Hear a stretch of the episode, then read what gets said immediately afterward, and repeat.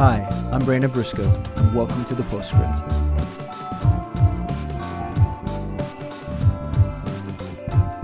Welcome to another episode of the Postscript, Living Faith Bible Institute's weekly podcast and YouTube series, where we meet with pastors and professors from Living Faith Fellowship and have conversations about theology, about ministry, about life. And this week, I have a very special guest, a, dear friend of mine, Brian Clark, who's a pastor and missionary uh, to London, England. He's been there for 20 years, and uh, we're going to pick his brain, talk about his testimony. So, welcome, Pastor Brian Clark. It's good to be here. It's Good to see you, man. Yeah. So, um, just to get the, the ball rolling, I mean, you're not here with us very often. This is a treat. You're in town, and so we're hanging out. Yeah. And uh, and so I want to ask for people who don't know you very well, Hmm. uh, how did you grow up? What was it like? I mean, you've got a lot of pastors in your family, Mm, yeah. and you're always around Christianity. Uh, maybe tell us a little bit about how you came to faith, and then how it became your own. Like, at what point did you realize this is who I am and not, you know, my heritage? Well, it was my father that led me to the Lord. Uh, his name's Gene Clark, Clifford Eugene Clark, which is really, it's not exactly a name you're picking up chicks with. You know what I'm saying? Clifford Eugene Clark. That's true. Yeah, it's rough. So because of that, he had to be. He was a good-looking guy, which is lucky, and uh, very charming, very funny. And Uh, you clearly got well, he he had handed that down to you. he needed that to overcome his name. Oh, okay. So, um, but he uh, was a pastor, and um, I remember him. He sat me at the side of the bed, and of course, you know, growing up in a pastor's home, you hear the gospel all the time, um, and it's easy to think, you know, because you're singing the songs and asking forgiveness for your sins, you know, since uh, since you came out the chute, you know what I'm saying, and um, figuratively speaking, and so you know he has to you know make it clear to me that it's a personal decision that you have to make, you know, and so he sat me on the edge of the bed. I was about seven years old, and uh, and he was explaining to me the theology of it, and um, and I remember specifically him, you know, kind of pointing out on a globe and showing me like, so if you start heading east, you know, then at what point do you hit west? And as a seven year old, I'm thinking it through, and I'm like, well, you, you know, you don't. Right. You're always headed east. So he showed me in the Bible uh, when God forgives you of your sins, it says He throws them as far as the east is from the west, and so that means forever away. It's and uh, and He says, and that's what happens when you accept Jesus Christ. You know, and uh, obviously you are a sinner, but uh, He can forgive you of those sins forever. Yeah. And um, and I thought, uh, you know, I. I need that myself. And uh, anyway, I got so I, I bowed my head and got saved there on the edge of his bed, and um, and I knew almost immediately. I mean, it was literally in the weeks preceding my baptism, which happened two weeks later after I got saved. But it's just the weeks after. Um, I knew uh, almost automatically that I was going to be a, a preacher. Wow. I, I just uh, I never there was never a time in my life where I wanted to be something else. I remember watching my grand. We went to my grandfather's church. My dad worked for my grandfather, and uh, I remember here wa- watching him preach on the stage as um, a seven year old, and I, and thinking that's exactly what I'm going to do. And um, and I have to admit, you know, I mean, kids think all kinds of crap. You know, that it's you know things go in their head. Right. But, um, but that has been through all of the the roller coaster that's been my life. Is that's been a constant. Whether I was in Bible college or whether I was uh, someplace that was very unlike Bible college, that was a con- Right. that was a constant uh, in my life. I never doubted that. So, uh, did you know how it was going to happen? Like in your mind, like because you went to seminary, Yeah, is that you thought that this is the road to get there? Yeah, when I was at home, it was very clear. Um, I knew that when I graduated, I was going to go to Baptist Bible College because that's where my dad went. And it was the only school I knew of at the time that, in my mind, I thought taught the Bible and was a Baptist school. And uh, and I was very proud. Always have been very proud to be a Baptist. So I was going to go there. And uh, so yeah, I just my life was pretty much in my mind was very planned out. Um, and so that's exactly what I did. I graduated from high school. I went to Baptist Bible College. I started going there, and uh, yeah, How'd you end up in Kansas City though? Because you graduated, you were you were married, and you ended up in KC. And I, think you've told me this before, but I can't remember how it is you ended up at Kansas City Baptist Temple and in yeah. learning about discipleship and all that. Well, that was actually another Clark. Um, that was uh, not my dad, but my uncle, uh, Paul Clark. uh, he was talking to me at, in Springfield. And, and and for people who don't know, your your uncle Paul is a missionary to Bogota, Colombia. That's right. Yeah. And um, he was visiting Springfield, and he was talking to me, and uh, basically, you know, telling me, you know, everything I'm doing wrong with my life. You Yeah. know, and trying to straighten I think he's out. good at that. He he's excellent at that, and He's um, helped me with that as well. Yeah, he's been a big. He's actually been such a tremendous influence in my life. Man, uh, yeah. uh, for me personally, kind of a side note, but he's always been kind of the model for what a missionary should look like on the field, Mm-hmm. and um, and so yeah, I, I, I think he's a big fan. I'm really uh, regretting that I said that live now, but because he's probably going to hear that. he doesn't know how to use the internet though, so we're in good shape. No, Pa- Paul's awesome. I hope to have him on the show. Yeah, oh, you should. Yeah. Yeah, because he's he's a wealth of knowledge and uh, uh, and arrogance. But um, so we we were talking in Springfield, and um, and he told me he says you need to go to this church in Kansas City, you know, and uh, and I'm thinking, well, what's this? What's a church going to teach me that a Bible college can't teach me? Uh, which shows you really just how big of an idiot I was at the time. And um, and he said this. He told me. I remember. He said this school they're they're taking your Bible out of your hands, and this church will put it back. Wow. And um, Is it was that your experience? Did you feel like after seminary that there were new doubts, new questions that you hadn't ever really considered? Did you feel like the Bible had been taken out of your hands, or well, I thought I felt like that. That's what they taught. That that was certainly what they taught was that the Bible was not perfect. And this was a very, I mean, very conservative, strict Sure. Baptist college, what not some liberal seminary, but they taught that the Bible was not perfect, that there were clear errors in the Bible, and uh, and I didn't believe them. You know, we'd always been taught growing up that the Bible's perfect. You know, um, but uh, you'd been in that culture for four years? Yeah. Right. and so, um, but they also that wasn't really the problem with me. The problem was is that the Bible. It wasn't that the Bible was imperfect. The problem was that the Bible doesn't really have anything to do with your job. Hmm. As a minister, your job is to fill a room. And the Bible doesn't really have anything to say about that. Right. So, you know, the, the Bible stuff, you kind of, you know, you teach that from the pulpit, but it doesn't really have anything to do with your job. So you're saying they handed you a philosophy Yeah. that kind of flew in the face of Scripture, Yeah. and it was time to find a place that would help you get back to the basics. Well, I was about I was I was not married yet. Actually, we were it was considering getting married, and Okay. and, and uh, you know I popped the question. She said yes, luckily, and um, and so uh, I said we need to go down together and look at this church. So we did. We went down. It, it was uh, a Sunday night uh, that we went down, and um, this uh, guy was preaching, and he was preaching using an overhead projector, and he was teaching on Job chapter twenty nine.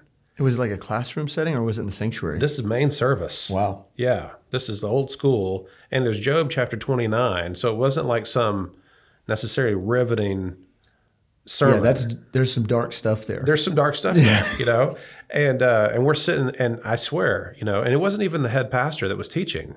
It was a pastor on staff that was mm. teaching, and we're sitting there, and the way he broke down this passage in the Bible, we both, uh, it was immediate. We just looked at each other and we're like, we have to move here and go to this church. wow. We went back. We got married. Two weeks later, we moved to Kansas City uh, with nothing but our clothes and our wedding gifts. That was all we had. We were just like, I, I thought, because I was like, you know, not very far from graduating and going out and pastoring. And mm. I thought, I'm starting over. Wow. Yeah. I'm going to move there. I got a job as a janitor at that church just so that I could live in Kansas City so that they could train me. And, um, and Mindy got a job at an engineering firm, uh, which really shows you where we at on the intellectual scale. Yeah, she's clearly ahead of you. Yeah, very much. And uh, so um, I got a job, and the beauty of that job was that I had access to the cassette ministry, all the audio cassettes that they made, and I imagine you're supposed to be. The mop is leaning against the wall somewhere Absolutely. in the lobby, and you're in the cassette room with headphones on. they're they're lucky anything got cleaned. and I also had keys to their bookstore, so I'm just.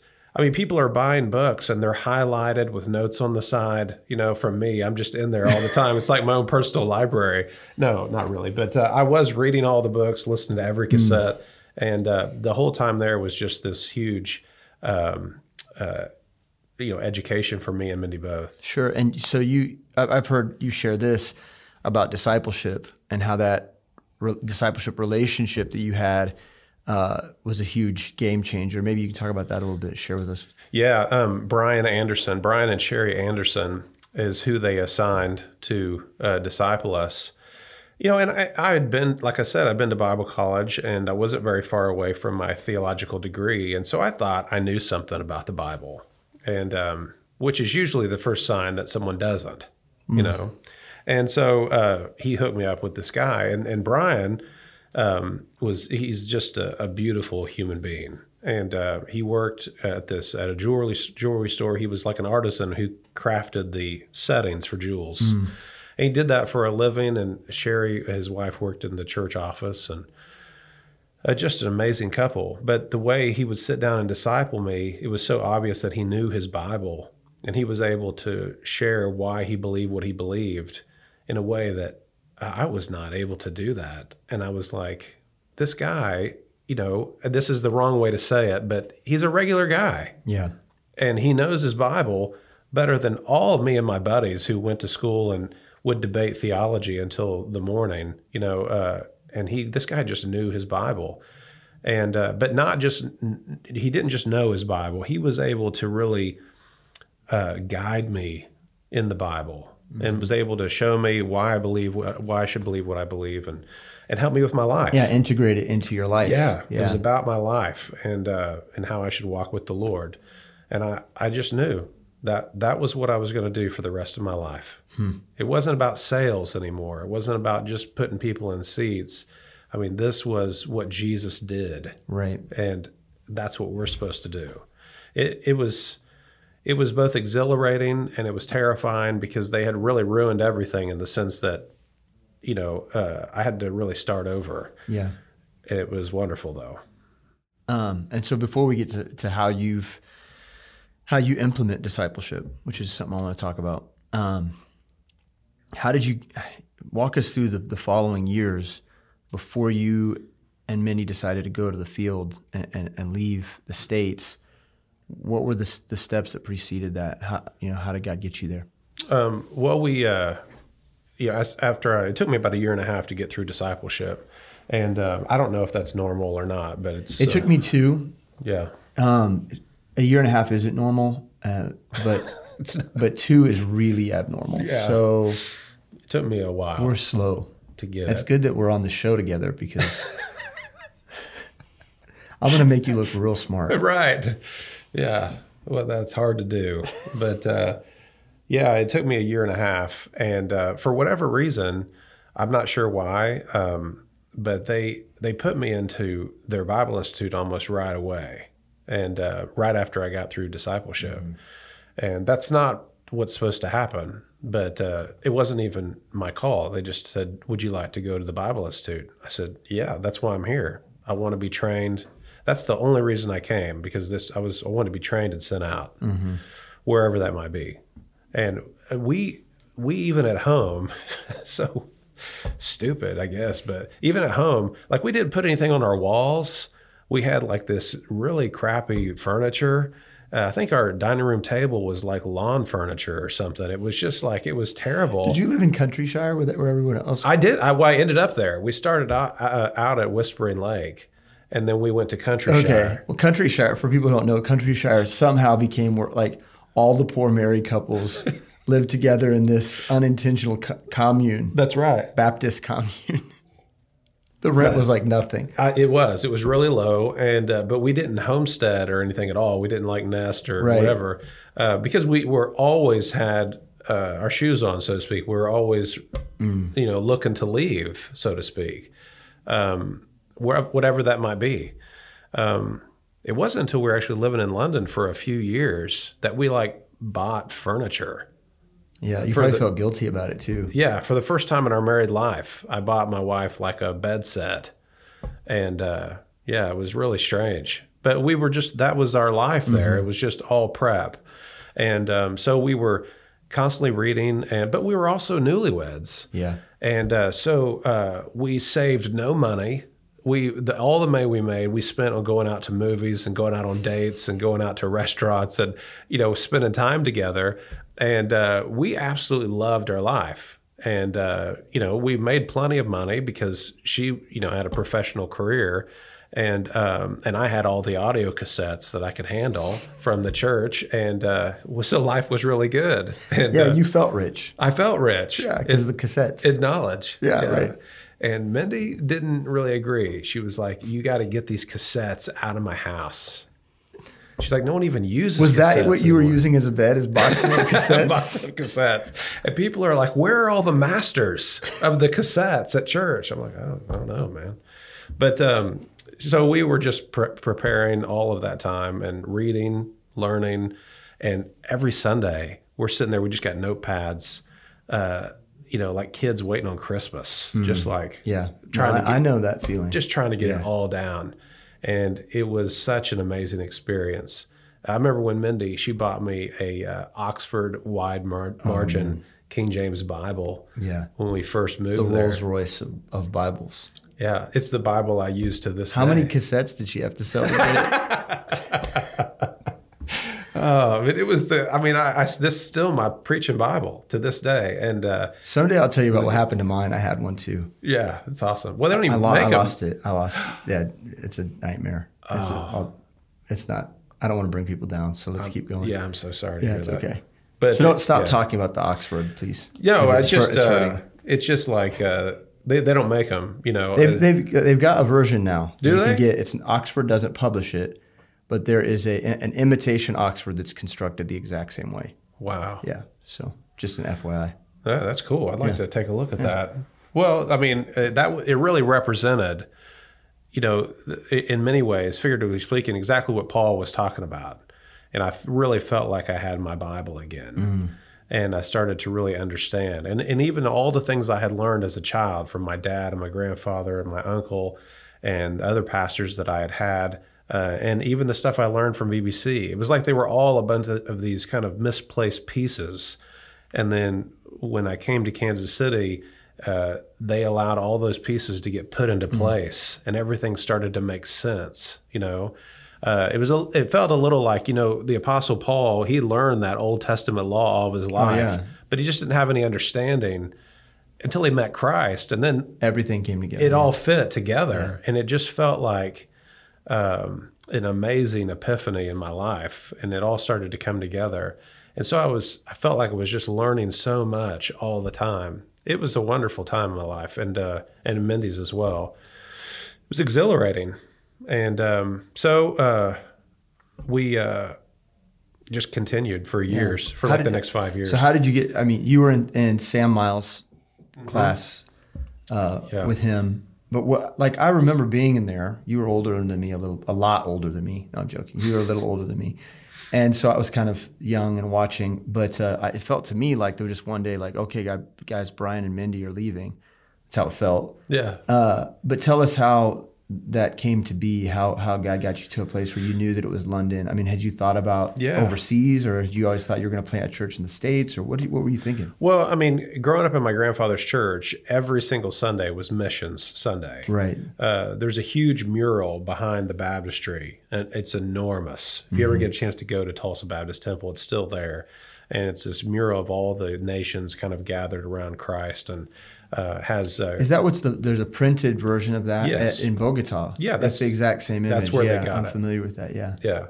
And so, um, and it's, you know, it says, go ye therefore and teach all nations, baptizing them. And um, so, I mean, that was what we're looking at every Sunday as Pops would preach. Uh, our, we knew, you know, from the moment that we stepped in that this is what our life is about. Our life is about getting the gospel and making disciples of all nations. And so, um, and he's kind of, you know, always would say, not everybody's called to foreign missions, but everyone should wrestle with the possibility. And um, and he really believed that. And um, and so we were always, as a family, as a Clark family, we were always just ready. You know, we're just kind of always at the ready to like, if God calls us to foreign missions, um, yeah, we're we're going. If He wants us to stay home, then we're going to make missionaries. Yeah. But that was always the context of our lives.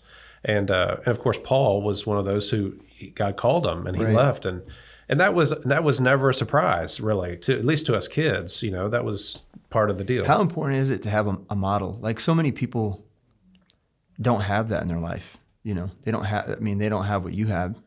Um, Yeah, a, a model is, I think, is is pretty essential. Yeah. you know, because uh, uh, it it shows you not only you know kind of what it's supposed to look like in modern day terms, uh, but it also shows you uh, you know that it's not necessarily supposed to look like anything in particular. You, you there you know you see someone have to have to go and work it out for themselves, and it's good for someone to tell you. That uh, man, you have to go there and you have to figure it out to a certain extent. it takes away some of the fear. Yeah, sure, sure.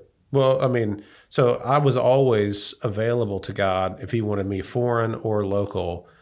I was ready to preach. I just knew that I was supposed to be a preacher, and that was what I was supposed to do. And so we're there at KCBT, you know, just you know, learning and you know everything we can. And uh, so I'm I'm literally I'm cleaning toilets one day, got my headphones on and listening to one of the classes. I listened to all the classes, they're, what they taught. And um, one of the pastors was saying, Hey, we're getting ready to take to his class. He was saying, We're getting ready to take this missions trip to London. And it's going to be all men, you know, they're going to go. Not sure why, but it was just going to be all men that were going to go on this trip. And uh, man, I just I dropped the toilet brush into the toilet. I just kind of set it into the toilet and I walked down to his office. And I said, That could have been a nightmare for someone, by the way. Right. You weren't thinking about anyone but Oh yourself. no, there. I it was all me. And uh, I, I walked down to his office and I said, "You got to take me on this trip," you know. And um, and he said, uh, he said, "Well, okay." He's like, "But uh, it, it's going to be kind of expensive." You know, that was his nice way of saying, You're poor. well, yeah, you're a janitor.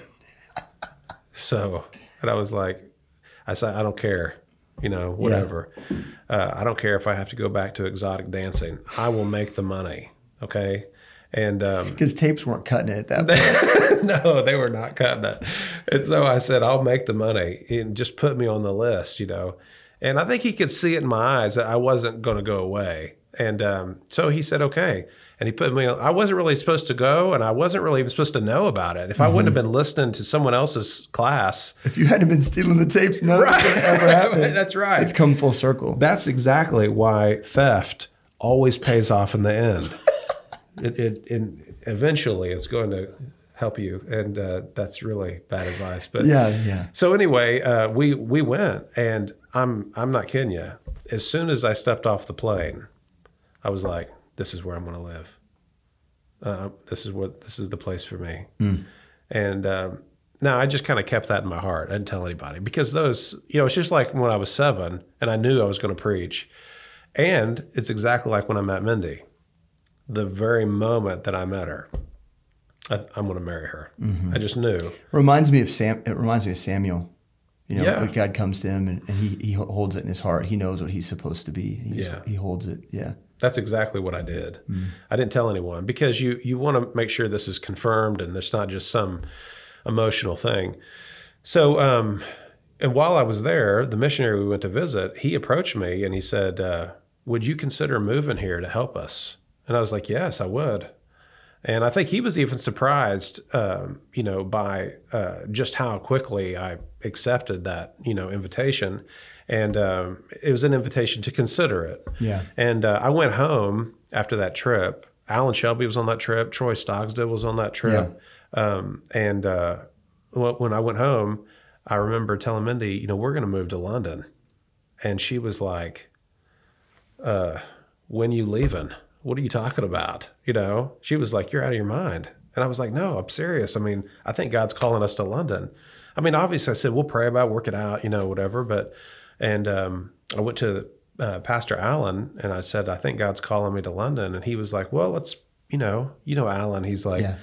let's, uh, it was great advice because he said, uh, you always see God in the planning, you know, or actually, the way he said it was, okay, so, uh, yeah, well, you always see God in the planning. So let's put a plan together and see how God works it out. And I was like, okay. And yeah, it was you could always count on him for a good, solid advice. So, always sober, always soft and kind. Yeah. Yeah.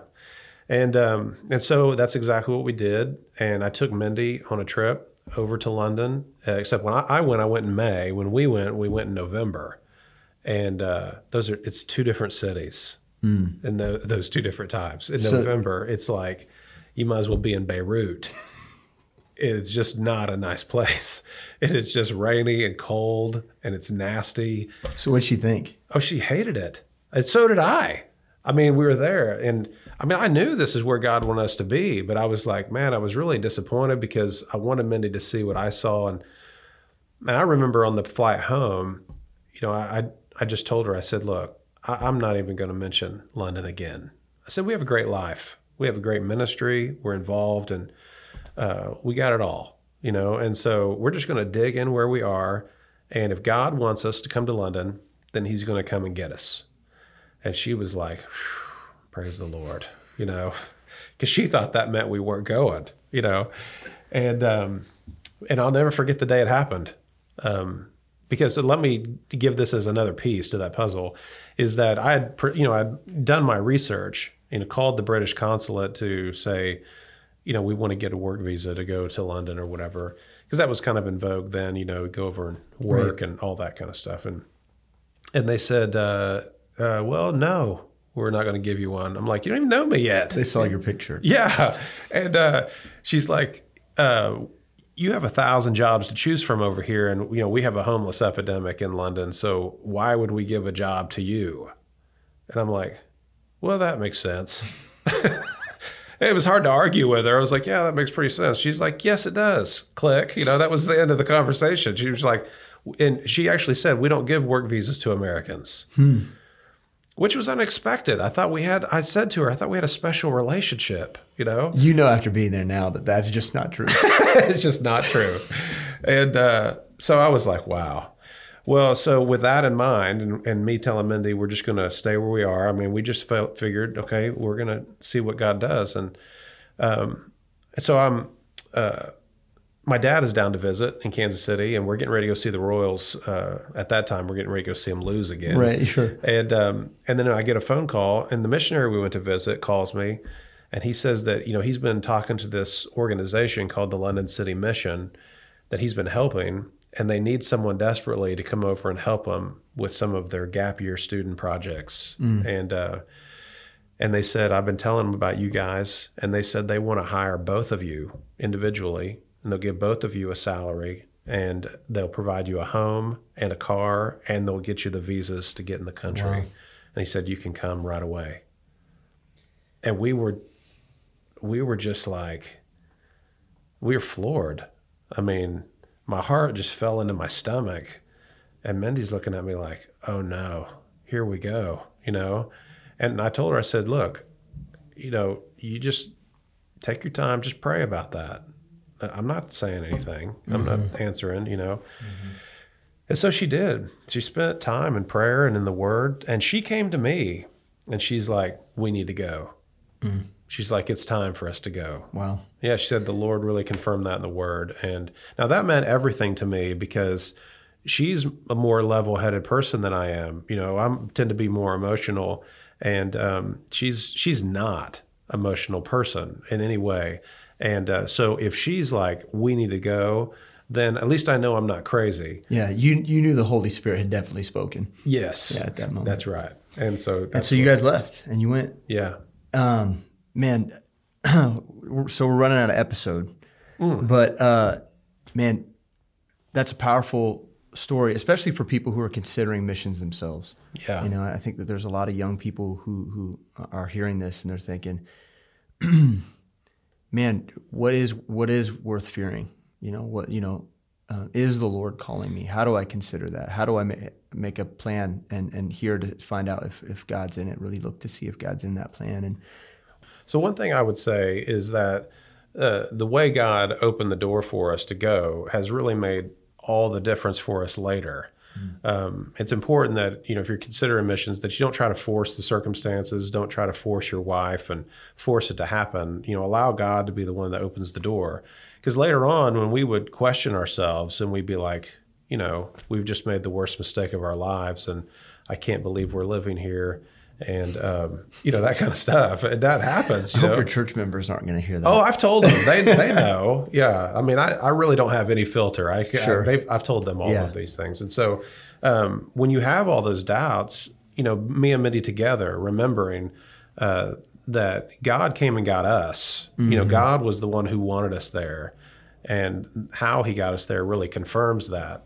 And so it's important that you allow God to be the one that opens that door uh, and makes it clear that He wants you to go, because that will make all the difference later when you have opposition and you have doubts. You'll have a monument that you can look back to and say, "This is this is of God." I mean, how many missionaries go home?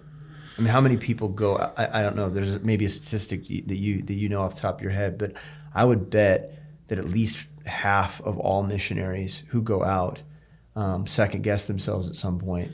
Well, I would say, as far as the ones who second get them, guess themselves, it'd be about hundred percent. We we all do. We all have moments. Uh, I'm talking about you know nervous breakdown moments of tears and I've ruined my family moments. You know where you're like, what did I do? Um, and everyone second guesses. Um, but uh, you you have to just it- it's I know it sounds trite, but you have to turn back to the word and his promises. And that's what makes your faith strong is because there's you have the moments where that's literally all you have to hold on to. And either he comes through or uh, you know, you're done. Right. And so, yeah, we all do.